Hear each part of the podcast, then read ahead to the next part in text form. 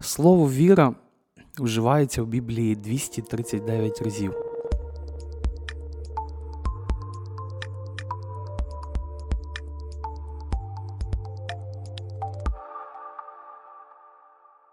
Зараз я хочу дати такі е, дуже примітивні визначення віри, щоб ви самі не гуглили, я це вже зробив за вас. Е, Віра сприйняття людиною чого-небудь як істини, правдивої, іноді без попередньої перевірки на основі тільки внутрішнього суб'єктивного переконання, що не потребує ніяких доказів. І ще одне таке визначення просте. Віра це стан розуму, коли ми вважаємо щось справжнім, хоча ми не впевнені на 100% або ми не в стані довести це. Кожен має уявлення про життя і світ і має певні переконання. Ем, також, що означає, власне, вірити? Вірити це бути впевненим, переконаним у чому-небудь.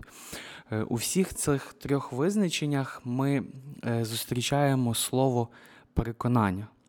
От, і сьогодні саме, друзі, ми будемо говорити про віру, віру, яка базується на вподобаннях чи на переконаннях, а також розглянемо е, два типи людей, які якраз живуть вподобаннями або живуть переконаннями. Саша, привіт.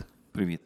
Друзі, привіт. Та я вже анонсував е, наші теми, і сьогодні ми будемо говорити про це, бо ми побачили важливість у цьому. Е, Якось знову ж таки Саша викладав цю тему для церкви нашої, і мені, мені особливо особисто дуже ця тема сподобалася, вона мене торкнулася, і я реально бачу в цьому таку гарну можливість проаналізувати, на чому сьогодні базується моє життя, бо кожен з нас має в будь-якому випадку певні переконання. От, але часто до різних сфер життя ми відносимося саме за, за вподобаннями. І от зараз ми спробуємо ем, дати визначення цим речам, і давай спробуємо Саш, дати визначення переконанням. Що таке переконання на твій розсуд?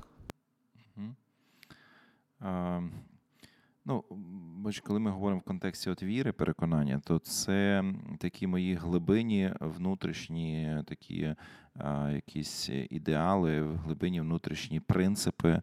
А, тобто це не просто знання, що я знаю, а це те, що, що я внутрішньо глибино а, настільки впевнений в цьому і переконаний, що я готовий жертвувати будь-чим за, заради оцих, ем, ну, скажімо так, вірувань. Да? І я вважаю, що це, це такі, ну, це моє розуміння істини, я б так сказав, що є істиною, що, є не, що, не є істиною. От, тобто, тому переконання і взагалі віра, воно дуже так знаєш близько з істиною. Взагалі, коли ми говоримо про віру в Писанні, то ну, її тако, ну, можна таких три е, е, десь в трьох контекстах віру про віру говорити. Да? Це віра як спасаюча віра, як надія, як сподівання на Христа, на жертву Ісуса, те, що Він зробив для нас. Віра як взагалі е, такий система принципів і вчень, да? тобто це, це віра. І віра як от внутрішній глибині переконання. Ось і тому сьогодні ми саме будемо говорити про переконання, тому що вони визначають суть нашого життя. Тобто, переконання це та, скажімо так, моя установка е, світоглядна, яка формує мою систему цінностей, що в результаті приводить до моєї поведінки. Ось тому переконання це така серцевина моєї сутності, ідентичності, розуміння, хто я і що я вірю, чому я вірю, і чому я вірю, що те, в що я вірю, це є правдою. Ми е, ще поговоримо трошки пізніше про такі характерності переконання, але зараз давай спробуємо дати визначення е, вподобанням. Що таке вподобання? Ну, Теж, вподобань- теж в контексті віри. Е, Так, ну це, це те, що мені, ну скажімо так, е, смакує, те, що мені подобається, те, що я люблю. Мені хочеться, щоб це було моєю, ну скажімо, десь практикою життя, але я не готовий за це життя покласти. Тобто, ну, наприклад, коли ми говоримо в контексті віри, в контексті церкви, багатьом людям подобається, наприклад, християнський там стиль життя в контексті там сім'ї, наприклад. Да? Е, Ми дивимося, і нам подобається, як живуть християнські сім'ї, там е, ну, мінімальний відсоток розлучень. Там є ну, повага, якісь стосунки добрі. Е, І багатьом людям це подобається, і їм хотілося б мати таку сім'ю. Да? Або там не знаю, ну взагалі цілісний підхід до життя. Мгм. Да? Тобто християнство дає е, силу там перемагати якісь там погані звички, не бути залежним від якихось руйнівних таких е, звичок. І людям це подобається, і люди хотіли б. І ну, як пастор, я вже не один раз там скільки раз е, ну, в своєму житті чув, як там жінки деякі говорили: от якби мій чоловік ходив до вас в церкву, от як було б добре. Тобто, що це значить? Людям подобається цей стиль життя, людям подобається християнство. Але вони це не є їхнім переконанням, це не є, вони не готові за це християнство життя покласти. Тобто, коли стане питання вибору, чи залишитись вірними от християнству, то і стоїть питання їхньої, там не знаю, життя, репутації, там ще щось, то їхні свободи, то вони виберуть е, життя, свободу, і вони від своїх принципів християнських відмовляться. Ось тому багато людей, як я називаю не, один раз, вони приймають, вони навіть приходячи до церкви, вони приймають не Христа, вони приймають не стосунки з Богом, да? вони, а вони приймають поведінку, певно, стиль життя. Християнство це не стиль життя, християнство це щось більше. Ось. А і деяких, скажімо, церквах е, іноді стиль життя тільки й проповідується. Тобто е, ну, зводиться християнство до якихось зовнішніх зовнішньої поведінки, правил, законів, традицій і, і все. Тому це не є переконання. Як тоді можна змінити цю ситуацію? Наприклад, якщо ми бачимо людину в церкві, і вона е, от так навіть відверто вже ти можеш побачити там по ній, або коли ближче познайомишся, що вона живе вподобаннями. Та? Як е, треба перейти від цього стану вподобання до переконання? Тобто, як це виховати в собі, чи що на це впливає? Це насправді це дуже такий процес. Якщо, ну, наприклад, я як пастор, я розумію, що найважливіше для мене е, як пастора це формувати в людей от саме світоглядні переконання. Тобто е, просто давати людям якісь такі поведінкові, скажімо так, маркери, як вони себе мають поводити. От, Мгм. от, от тут червона лінія, вже яку переступати не можна. Отак, отак, от якщо ви будете в цих рамках себе поводити, значить ви християни добрі. Е, Якщо ви там будете за межі виходити, там, то це неправильно. І це не є християнство. Для мене не ну, я хотів би а, так формувати церкву, щоб в нас не було таких е, червоних ліній, скажімо так. Ну як, ті вони є, але вони мають бути всередині кожної людини. Тобто вони не мають зовні. Тобто людина має не зовнішніми факторами себе якось обмежувати да, від тих чи інших речей. А це має е, ну тому, що коли це зовнішні фактори, людина в це не вірить, то вона тоді сприймає для неї це тягар. Для неї будь-які там, е, там заборони, які в християнстві чи ще ну вона так сприймає. Вона не розуміє цінність і красу цього всього. Тому для мене е, критично важливим, як для пастора, є працювати над світоглядом людей, щоб люди на глибинному рівні вони розуміли, чому вони вірять в те, що вони вірять, чому вони вірять, що те, в що вони вірять, є правдою. Ось і як це виховувати? Тут це дуже довгий процес, якраз коли ти допомагаєш людям ставити складні питання для свого життя. Тобто тут не буває такого, знаєш, що ти просто от навчив якусь, е, ну там сказав проповідь, чи там дав якесь вчення в церкві, і люди І зразу відбулася від- переміна, відбулася переміна. Такого не, не відбудеться. Знаєш, ну от е, взагалі, коли ми говоримо за покаяння, що є таким дуже ключовим словом е, в християнстві, да? От, то покаяння це грецьке слово, яке метаноя, да? тобто це зміна мислення. Тобто, якщо так дослівно перекласти слово покаяння, це зміна мислення. От і всім відомий Мартін Лютер, який там м, тезиси свої дав е, всім відомі да, реформації. І ми часто говоримо, посилаючись на його 95 тезисів. Ось, але дуже часто ми не, не пам'ятаємо цих тезисів, і багато християн вони. Там не знаю, захоплюються Лютером, не читавши його навіть тезиси. От так ось перша теза, перша теза, про що вона говорить? Що що коли Бог е, Ісус заповів нам, е, закликає нас до покаяння, то Він заповів, що все життя віруючого було покаянням. Мгм. Тобто, е, про що йде мова? Мова йде, коли говоримо покаяння, суть покаяння це зміна, трансформація мислення. То це все життя ми будемо е, змінювати своє мислення. Да? Тобто ми все життя будемо усвідомлювати, тобто те, в що ми віримо. І тому ось тут для мене критично важливо це от вчити е, церкву думати і е, глибоко думати, і не вірити все на слово пастору. Тобто, то перевіряти. Я в церкві завжди кажу: перевіряйте, не вірте мені на слово. Перевіряйте все, що я говорю. Я я не боюсь думаючої церкви, розумних людей в церкві. Тобто я хотів би, щоб ви не просто я щось вчу, і ви отак погоджуєтесь зі мною на віру. Хотів би, щоб ви осмислювали те, що я говорю, включали критичне мислення. От. Ну а взагалі, якщо вже з досвіду, ну я це читав, і науковці це говорять, але із досвіду я це вже побачив, е, що якісь е, цінності або ну а цінності це є результат світогляду. Да? Mm-hmm. Ось, тобто, світ, ну, іншими словами, можна сказати, світогляд він змінюється дуже часто, ну так глибоко приходить десь приблизно до 4 років. Тобто, коли людина, наприклад, вона почула якусь істину, ну от якусь ідею, да, вона їй сподобалась. Це не означає, що це стало вже переконанням. Вона просто вау, класна ідея, давай я це почну робити. З моменту, коли ти вперше це почув, е, можливо, прийняв, можливо, так більш критично на це подивився. Е, проходить такий певний цикл в 4 роки.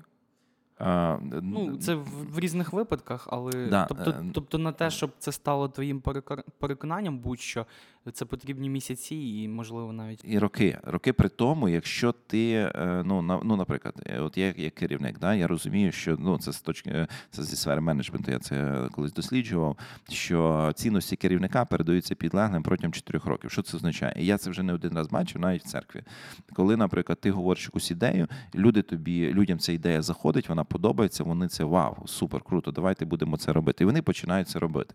І десь через рік вони говорять твоїми словами програми, вони тебе повторюють, вони тебе копіюють, вони е, потім вони починають інших це навчати, вони е, це це живуть цим. І десь проходить приблизно три роки, вони до тебе приходять і говорять, пастор, це така сила, це так круто. І ти розумієш, слухай, ну я вам вже три роки це говорю, що це сила. Розумієш, тобто люди можуть говорити якісь речі, повторювати. Люди можуть, але вони не самі не усвідомлюють глибини, наскільки це глибока істина, те, що вони навіть говорять. Тобто вони говорять, вони це прийняли, їм це подобається. А оце глибини усвідомлення, наскільки що це правда, що це дійсно воно от приходить через певний час. Як це працює? Я ну до кінця сам не знаю, як, як це працює. Але от такі спостереження мої зовнішні, тому що ну я не є якісь там е, науковці, які там досліджують там нейронні якісь там зв'язки нашого мозку. От. Але ну, так поверхнево я вже ну, от бачу, як це приблизно от, працює в житті людей. В цьому моменті я тішуся, бо е, ми говорили в минулому епізоді про гостинність і емоційну безпеку. Це якраз таких два принципи, яких я навчився від тебе.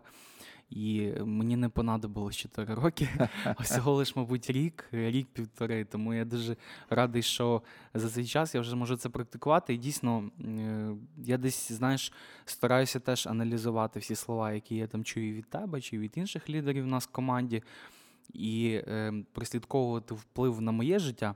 І я бачу, коли, наприклад, те, що ти говориш, я вже такими категоріями починаю мислити, і там якісь такі розмови з дружиною я починаю якісь такі речі повторювати або студентам передавати ці самі принципи. Можливо, навіть ще ем, не імплементуючи їх в своє життя, але вже е, починаю навчати інших цьому. А тоді, після цього, я вже розумію, ну, типу, треба трошки практики, щоб це ще практикою засвоїти. uh І воно реально вже стає частиною тебе такою сутністю і більш глибинним переконанням. Тому ну, можу підтвердити, що дійсно воно так працює. І думаю, все залежить від того, настільки людина перейде від е, теорії до практики. Ну, Мені так чогось здається, тому що коли ти починаєш це вже робити, то воно більше і більше в тобі закарбовується. Тобто. Е, коли твої переконання оці вже стають таким чинником, який впливає на якісь твої вибори, тоді це вже більше і більше стає твоїм переконанням, таким глибинним, за яке, можливо, ти і будеш готовий дуже багатьма речами пожертвувати. І... Бачиш, ну от е, ти можеш. Е, це важлива навичка взагалі думати. Бачиш, є люди, які не звикли думати, які Е, не хочуть собі ставити складних запитань. От вони ну, є там собі живуть та й живуть. От, По суті, в кожної людини є переконання, незалежно думає вона, не думає, має вона там якусь там освіту чи не має. Кожна людина в щось вірить. Да? В неї є якісь установки, які вона вірить. Відповідно, ці речі вони формують, сформують систему цінностей в людини, і відповідно ця система цінностей впливає на прийняття рішень і на все. От. Але в більшості людей це несвідомо.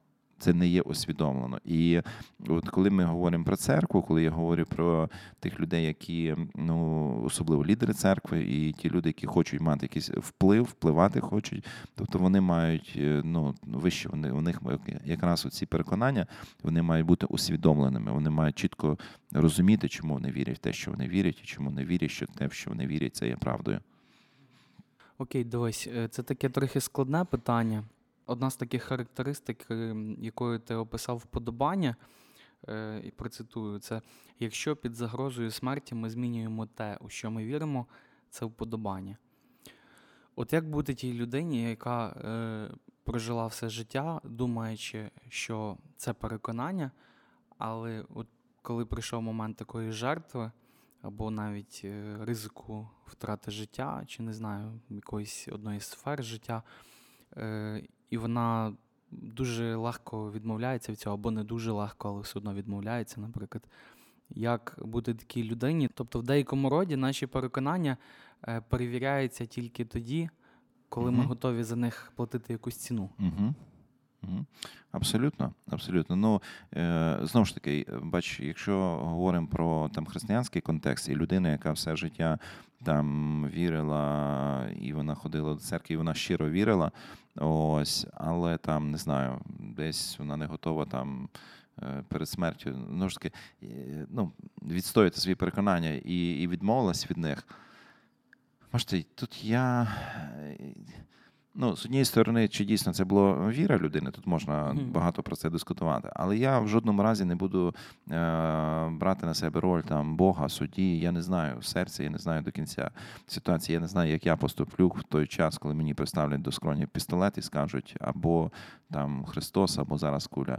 Ось. І я е, ну, по-людськи це складно уявити. Да?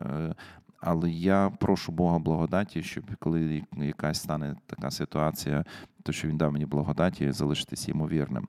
Ось і тому я все ж ну вірю, що в Бога дуже багато благодаті, і такі люди, які можливо не встояли перед обличчям смерті, от але вони внутрішньо, скажімо так, е, вірили в Христа, але десь там, ну.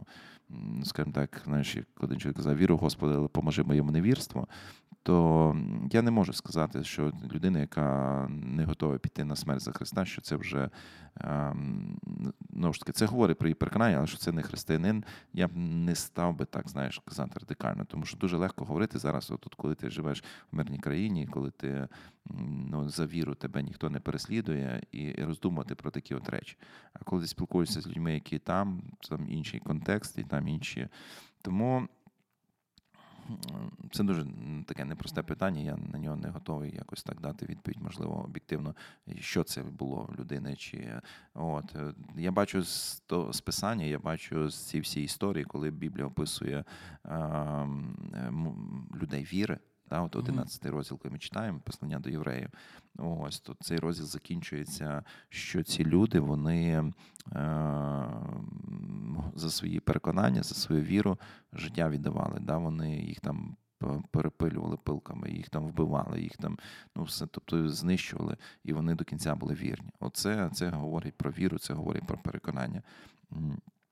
Все інше, коли людина просто знаєте, їй подобається стиль життя, їй подобається там, не знаю, ще щось, щоб чоловік там якось був нормальний, піду в церкву.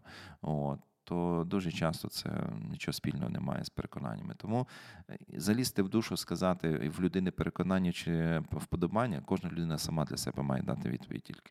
Тобто я зовні не берусь це судити і сказати. От, Але я всіх закликаю, щоб кожна людина була глибоко думаючою і осмислювала те, в що вона вірить.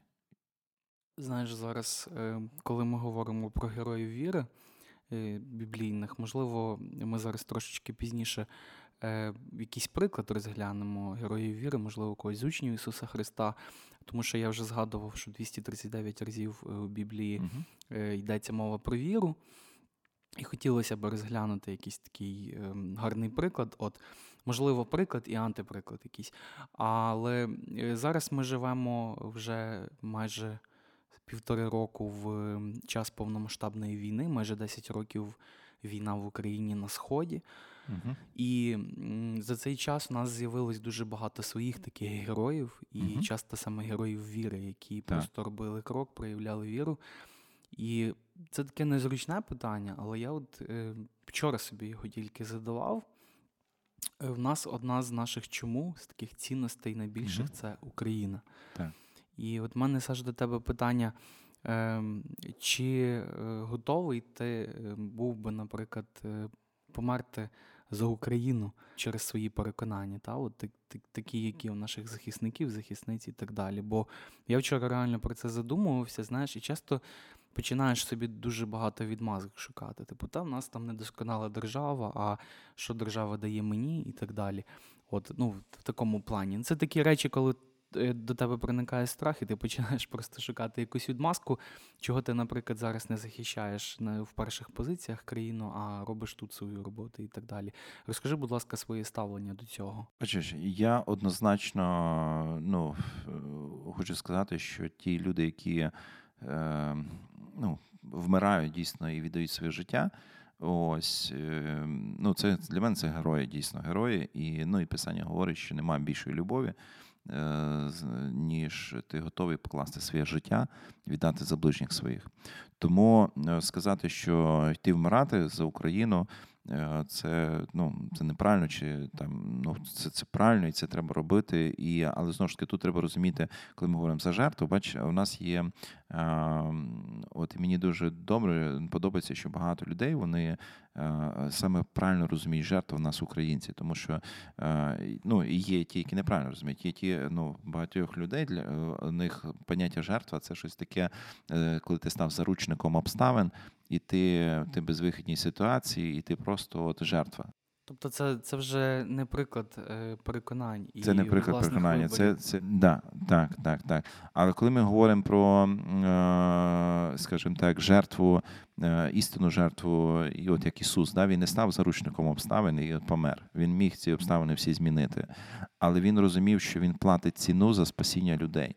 Ось е, він е, вмирає, і він розуміє, що від цієї смерті буде багато ну, результату. Тобто він розумів, за що він вмирає. І це, це також жертва, але це але цієї жертва не втрати, це жертва набуття. Ось він набув цієї жертви, він не втратив. Ось ті люди, які розуміють, що жертва це втрата, це дуже така ну, жахлива ось такий стан.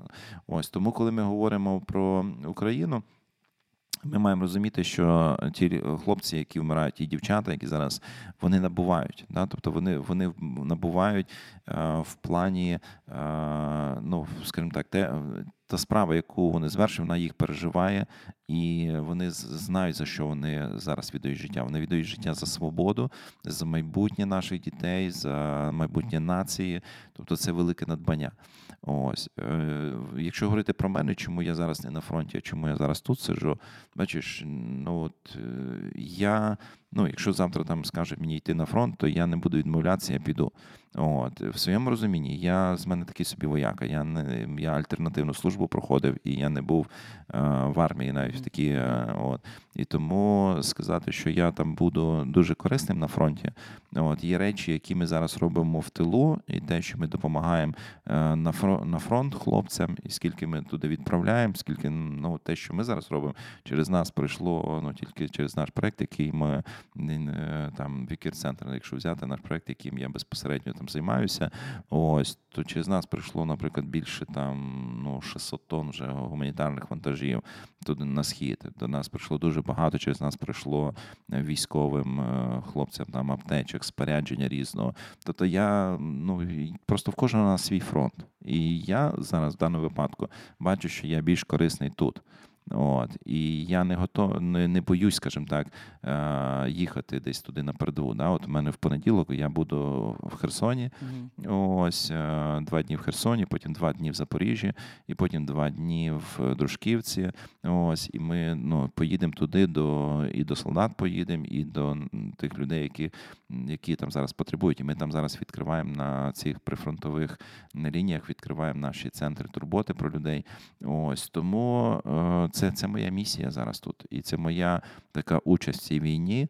Тому е, я, скажімо так, в мене немає страху, що завтра там, там я не боюся, там, знаєте, коли там десь щось е, стоять військові, повістки роздають, то я не, не, не думаю, як там десь Ну, втікти. Не да.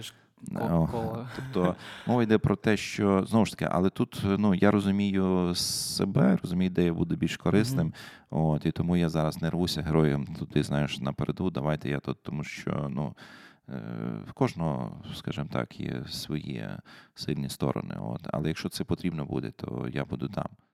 Тобто в тебе немає ніякого зараз внутрішнього конфлікту з тим життям, яке ти ведеш. Ну, бо знаєш, є- ба- багато немає, людей абсолютно. просто, я пам'ятаю, на початку повномасштабного вторгнення вони е, ну, якось відчували таку внутрішню провину і старалися просто щось робити, бути корисним, от, аби заглушити це таке відчуття, почуття. І е, буду відвертим, в мене теж таке було, мабуть, декілька перших тижнів, тому що тоді всіх було таке в суспільстві, якби. Е, Чітке рішення йти захищати. Я пам'ятаю, навіть в мене таке було у перші дні березня 2022 року. Е, Але дійсно, ну, Господь потім з цим попрацював, і він показав, в принципі, що зараз потрібно робити. І десь схожа ситуація, така, як в тебе. Я теж відчуваю, що те, що я зараз роблю, воно вже е, дає надію, тому що е, я думаю про майбутнє вже після перемоги. Тобто те, що ми робимо в цілому, вкладаємо в лідерів, лідерів для церков, які надихають людей зараз по-особливому в такий важкий час. Це те, що дає надію. Тому е, зараз це теж згідно з моїми переконаннями. І от коли я вчора думав про те, ну, якщо станеться так, що я буду більше там потрібен, то в принципі Бог мене не покине так само, і треба буде, буде Абсолютно, бути там. Того, в принципі, згідно з моїми переконаннями зараз, можу впевнено сказати, що е, ну, мене там не будуть ловити десь на кордоні з Молдовою, чи, чи десь е, бачити мої фотки потім в США, тут з України, мої там друзі. Бачиш, у мене, е, коли почалась війна 24 лютого, мої е, донька старша, в неї е, день народження 29 лютого. І е, її 29 лютого виповнилось 18 років. І в мене був тиждень часу, Щоб легально. щоб я легально міг уїхати. От. І навіть коли я їх, е, ну, я хотів, щоб вони уїхали на кілька місяців, щоб я був вільний тут е, їздити, служити і допомагати людям, да? тому що я не хотів, щоб вони, е, ну, діти десь там ну, переживали, да? там тривога, вони мені дзвонили перші дні, де ти, де ти, що це. Ось, то я хотів, щоб вони десь були далі, і щоб вони не все можливо знали, чим, що я роблю і куди я їду. Да? Щоб вони більш були спокійні в цьому. От. І коли я їх вивозив 27 е, лютого до кордону, то я міг собі спокійно переїхати і залишитись десь собі в Європі да, в той час. Але це мій свідомий вибір. І те, що я роблю сьогодні, я дуже багато ну, якраз працюю саме, думаю, в контексті форм, ну, відновлення України. От, і те, що ми їздимо туди на схід, і, і те, що ми навчання зараз, да, у нас тисячу людей. У нас прийшло в цьому році навчання ось в нас в інституті. І, І по таким центрам допомоги. і так? по таким центрам допомоги. Тобто ми вчимо людей, як працювати з травмою. Ми вчимо людей, як допомогти людям адаптуватися. Ми, ну, ми, ми навчаємо лідерів, як розвивати громади зараз місцеві, як брати, як мобілізувати ресурси громади, як мобілізувати людей. Тобто ми це все зараз навчаємо. І я безпосередньо, скажімо так, зараз задіяний е, в формування нашої якихось цінностей в суспільстві, світогляду, ось в формування патріотизму, формування оцих всіх речей. Тому е, ну, в кожного з нас свій фронт. Тому в мене абсолютно немає такого почуття, якогось такого, знаєте, внутрішнього конфлікту, що я щось роблю не так, і що я, я дуже люблю нашу країну. І, ну, і, і коли ми церкву засновували. Да, кілька місяців тому, то одна з ключових, чому нашої церкви, як ти вже сказав, Україна. Тобто Бог, людина, Україна. Ми любимо Бога, любимо людей, любимо Україну, і тому ми все робимо, щоб е, наше суспільство воно якось відновлювалось після цієї тієї травми, яку ми всі пережили і переживаємо, продовжуємо переживати. Дякую, Саш, що так відверто цим ділишся. У мене ще одне е, питання згідно твоїх особистих переконань, і тоді перейдемо до прикладу біблійного героя.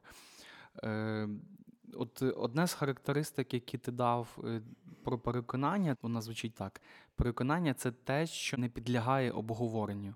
Мгм. От і мені цікаво, чи були в тебе, можливо, за останніх декілька років у житті такий приклад, коли тобі, можливо, щось пропонували, або це якийсь був такий церковний випадок, та, якихось виборів.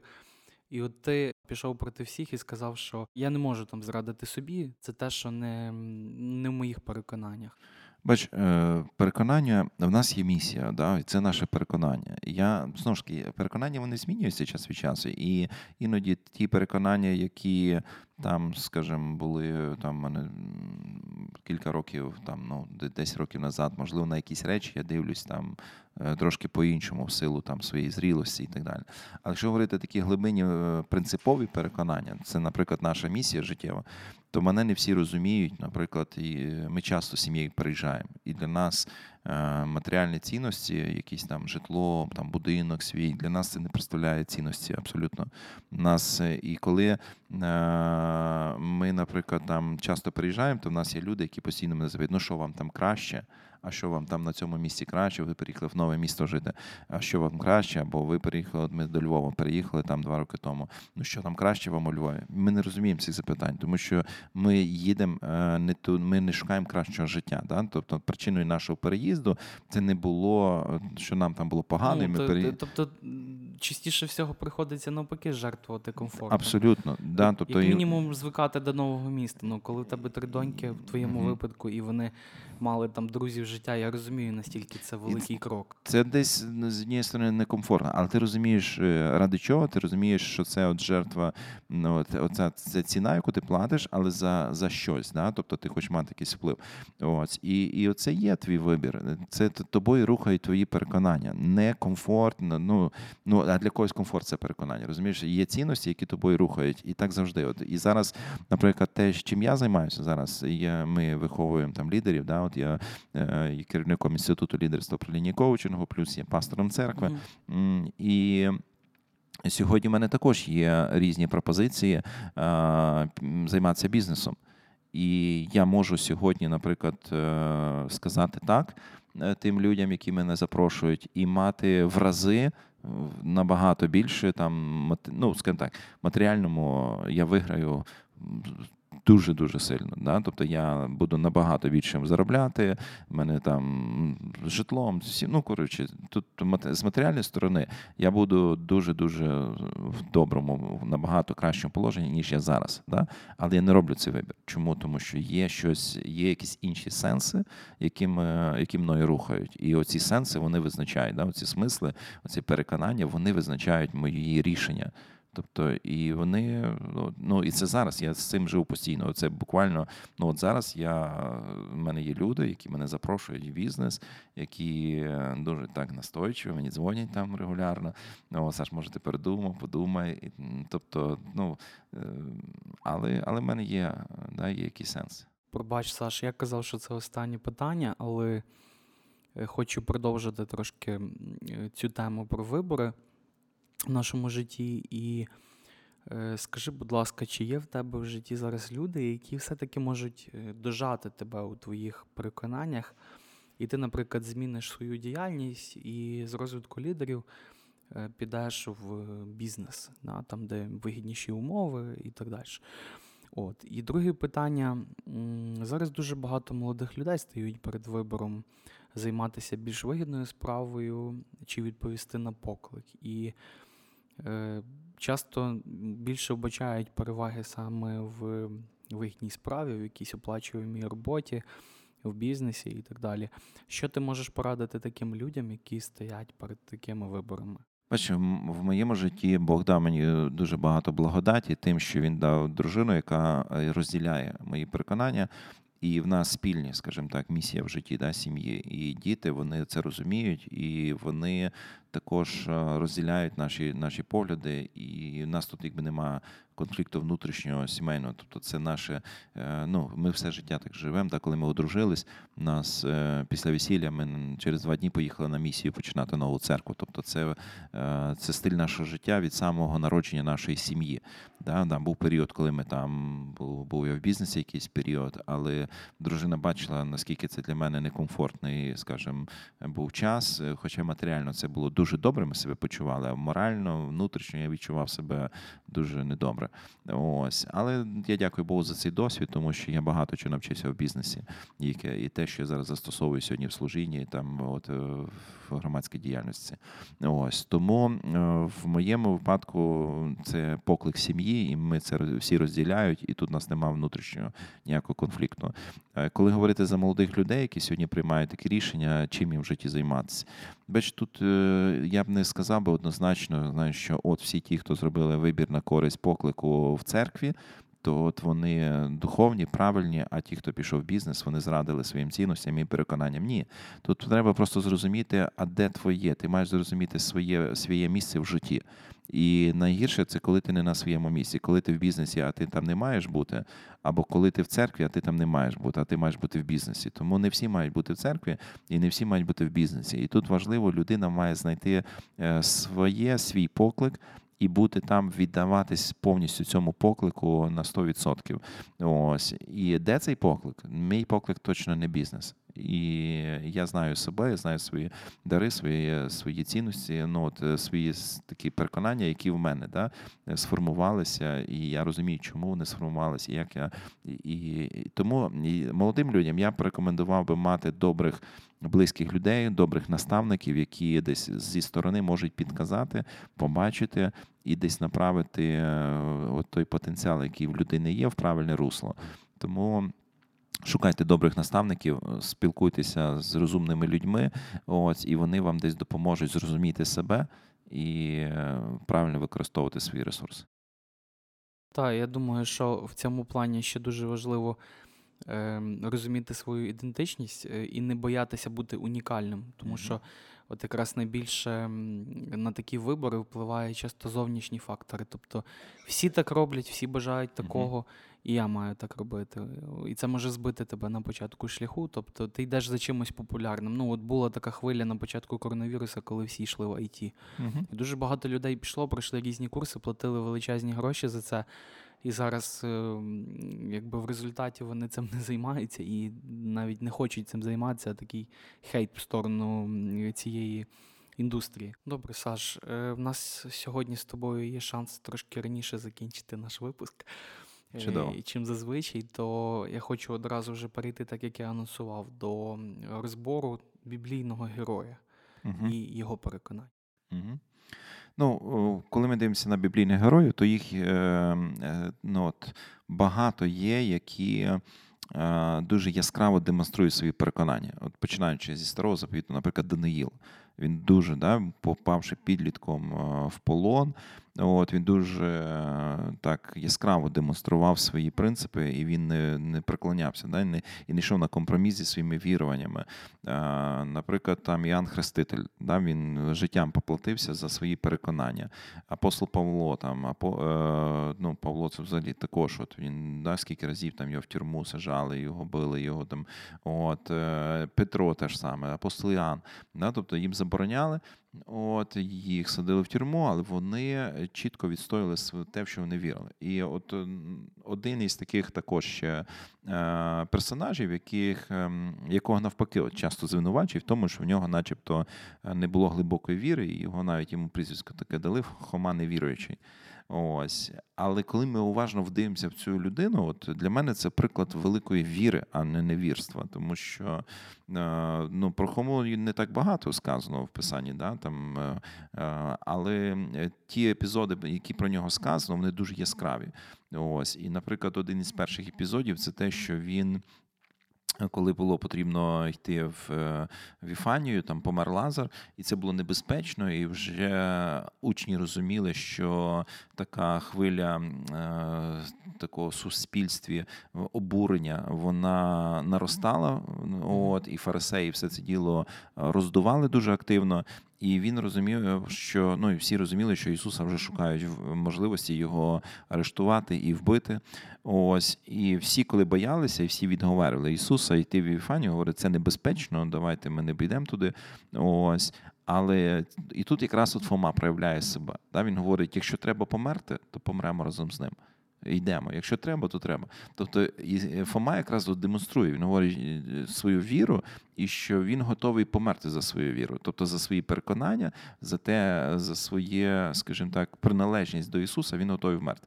Ще одна історія е, про Хому дуже яскрава, коли Ісус навчає е, учнів і це вже ну, такий особливий там пасхальна вечеря, це вже всі останні вже дні життя Ісуса.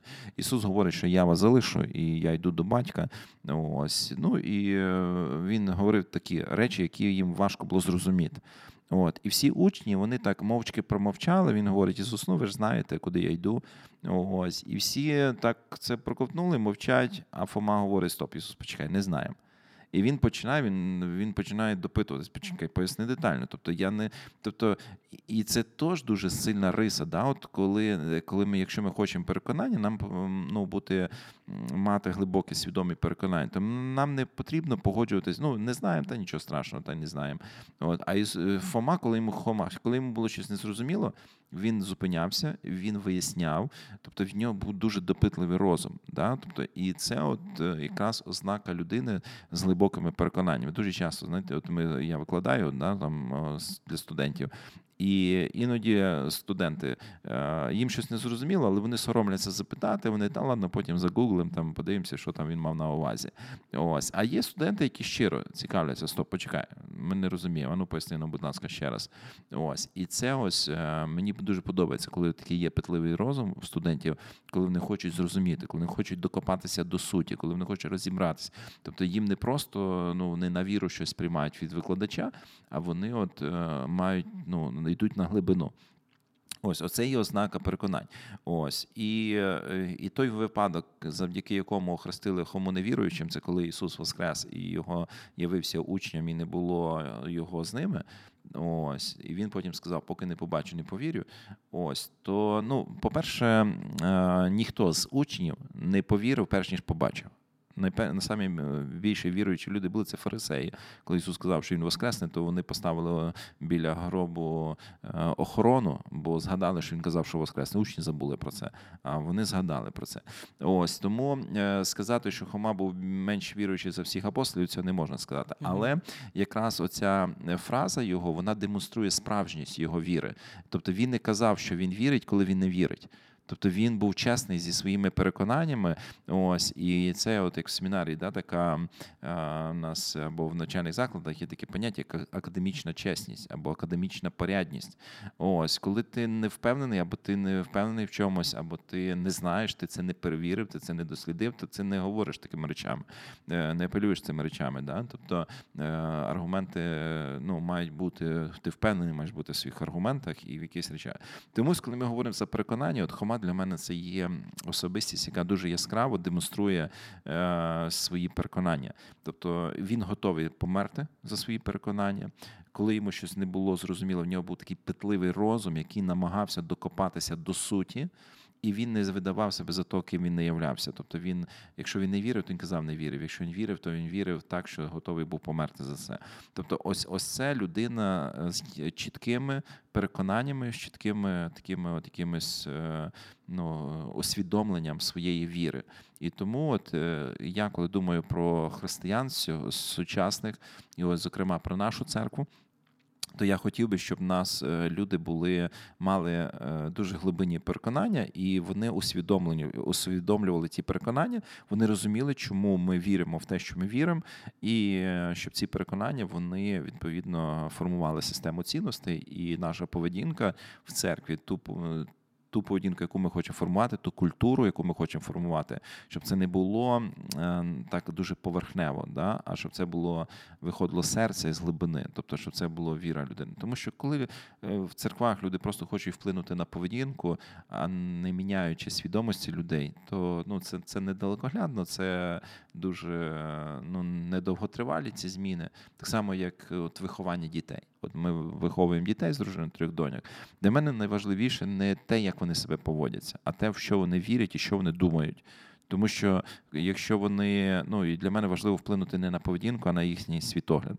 От І я тоді буду впевнений, якщо в них буде правильний світогляд, я закладу, да, то я тоді впевнений, якщо вони поїдуть від нашого дому, з нашого дому десь на навчання далеко, то я впевнений, що там поведінка все буде ок.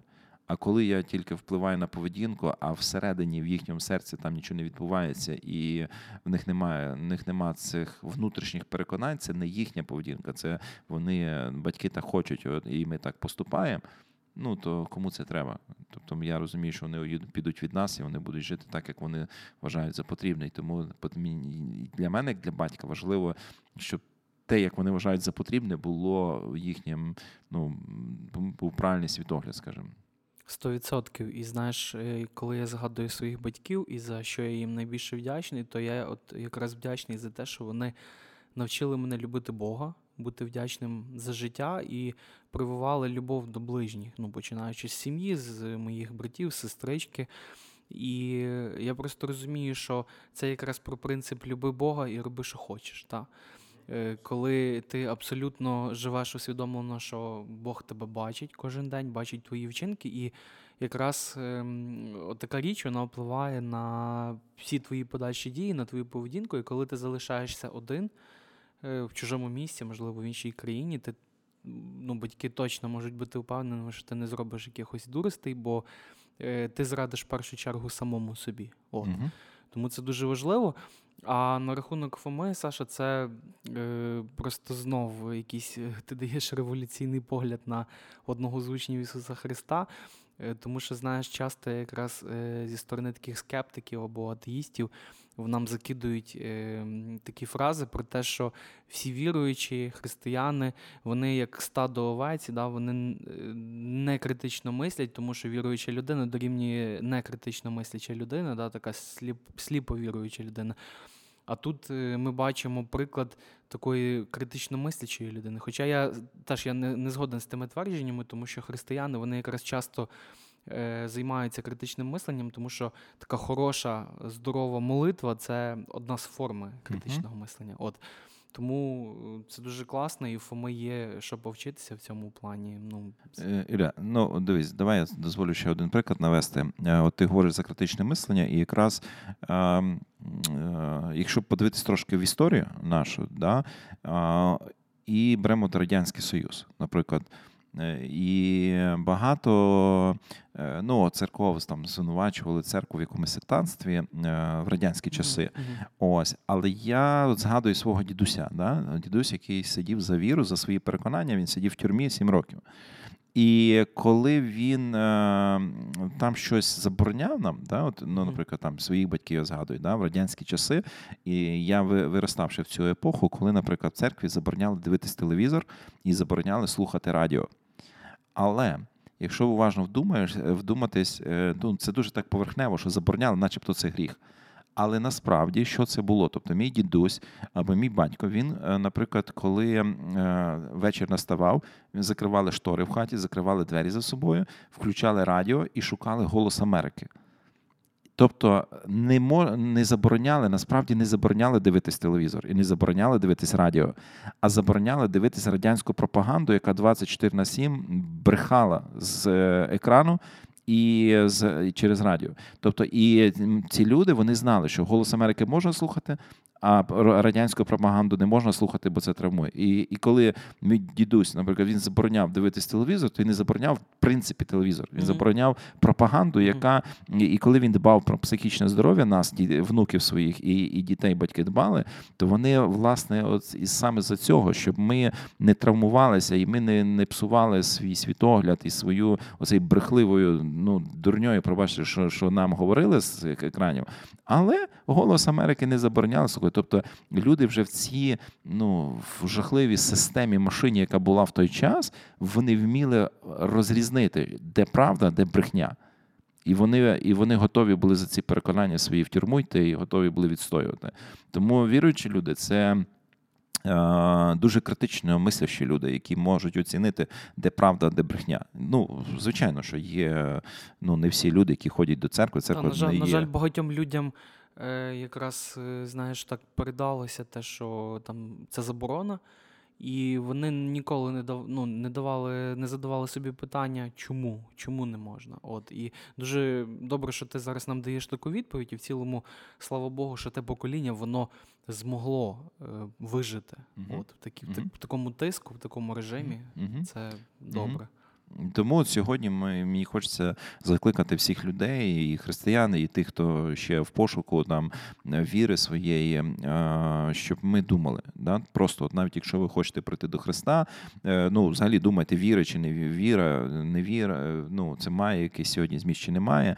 Вчіться об'єктивно, от, оцінювати, осмислювати, і ну ви прийдете, коли ви раціонально почнете думати про суть християнської віри, то ну, це сама раціональна, послідовна, скажімо так, концепція життя взагалі. Ну, але ми це розуміємо, коли ті, хто вже живе з Богом, що це саме щасливе життя, тому що ти маєш стосунки з батьком небесним, і, і це не передати. Це не просто якісь там слова, це не просто ідеологія, от, а це, це щось більше. Тому, е, коли ми говоримо за суть християнства, знаєш, тут ще є яка небезпека, що багато людей, вони коли приймають, приходять в церкву, то вони приймають не, як я вже говорив, не, не Христа, не Бога, не стосунки з Богом, а вони приймають християнську як життєву філософію. Тобто це як якийсь набір правил, набір, певний стиль життя, якому ти починаєш слідувати. Але християнство це інше. Християнство це особистість е, Ісуса, це особистість Бога, з ким ти будуєш свої стосунки, і, і за любові до цієї особистості ти е, маєш е, ну, те життя, яке ти маєш. Да? Тобто все випливає з твоїх стосунків. Тому це ну, ну, така ось концепція, скажімо так. Так, і в принципі це таке найглибинніше переконання, яке має бути в кожної віруючої людини. Це саме ем, віра в люблячого батька, да, якого, якого ти е, можеш е, спостерігати, переживати кожного дня. Мгм. Мгм. Е, От, тому що якраз переконання це щоденний спосіб життя. Да? Ну, Воно має показувати те, що ти робиш, твої переконання. Тому е, дійсно тут важливо е, про це собі постійно нагадувати. І поки ти Саш говорив, я собі так подумав, знаєш, що є дуже багато речей, е, які я з дитинства знаю, але я е, по якимось причинам, не розумію зараз чого, не задавався ніколи питаннями на що, чому ми так робимо. От, і Мгм. от якраз ми сьогодні, друзі, закликаємо вас е, задавати питання до таких незрозумілих речей в вашому житті, а їх може бути дуже багато. От. Це може бути щось таке примітивне, як просто, типу, що я зараз тут роблю на цій роботі, наприклад, те, що от не згідно вашого поклику, а може бути просто якась традиція чи річ, яку ми постійно робимо. Ти знаєш, це мені нагадує, я колись був на одному е, весіллі. Он, типу, було православне, це мої родичі. І я там спостерігав дуже багато е, незрозумілих мені традицій весільних. От, це таке СМТ, е, таке провінційне містечко в Вінницькій області. І там був такий прикол, що коли батьки нареченої не розуміли, що далі має відбуватися, ну не встигли там чи в інтернеті прочитати, які далі традиції, ще щось, то мама така нареченої виходить і каже: Люди, а хто помне, що там далі треба робити? І це так було смішно, знаєш, бо я розумію, що можна просто було відсотків 70 того всього взяти, викинути і просто провести зовсім по-іншому день е, і порадіти по-іншому відсвяткувати. Тому Мгм. От, е, треба уникати таких речей от, і, і давати собі відповіді на що. Мгм. Це дуже важливо. Взагалі, от сенс, знаєш, мене найбільше втомлює не об'єм роботи, а безглуздість якоїсь роботи. Коли ти робиш, ти не бачиш цьому сенсу, коли ти не маєш змісту в якійсь там твоїй діяльності. Ось тому так у всьому. І от ми сьогодні, е, ну, я б дуже ну, хочу і закликаю всіх нас, українців, думати, да? думати і е, пояснювати собі все, що відбувається навколо нас. От, мати, ну, взагалі, ми трошки заходимо на тему критичне мислення, це трошки інша тема. Можна, можемо, я думаю, також десь про це колись подискутувати, які бувають логічні помилки в нас, як ми попадаємося, які ментальні ловушки. Ось тому, ну але ну, це дуже близька тема до цього. Тому я просто хочу всім побажати. Для цього треба багато читати, багато вчитися думати і читати таку літературу, яка десь заставляє думати, розвивати взагалі цю здатність мислити. Окей, я думаю, якщо ми вже е, переходимо на іншу тему, то треба якось логічно завершити попередню. Е, Обов'язково зробимо ще випуск про критичне мислення і про молитву в критичному мисленні, бо ця тема для мене дуже цікава. Я хотів би більше її дослідити, саме як християни молитвою мислять критично.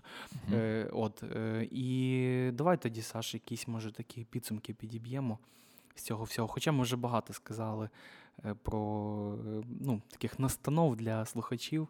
Не знаю, можемо просто закінчити. Я думаю, одним словом можна це думайте. Да? Думайте, давайте думати всі разом, давайте вчитися мислити, розвивати звичку мислити. От. І е, ну, ці прості питання, які я вже кілька разів ставив їх, і я хотів би, щоб ми їх собі ставили. Чому я вірю в те, що я вірю, і чому я вірю, що те, в що я вірю, це є правда. Оце два питання, які є дуже важливі для кожної людини. І я хотів би, щоб ви для себе, ну, кожен з нас міг собі дати цю відповідь на ці питання.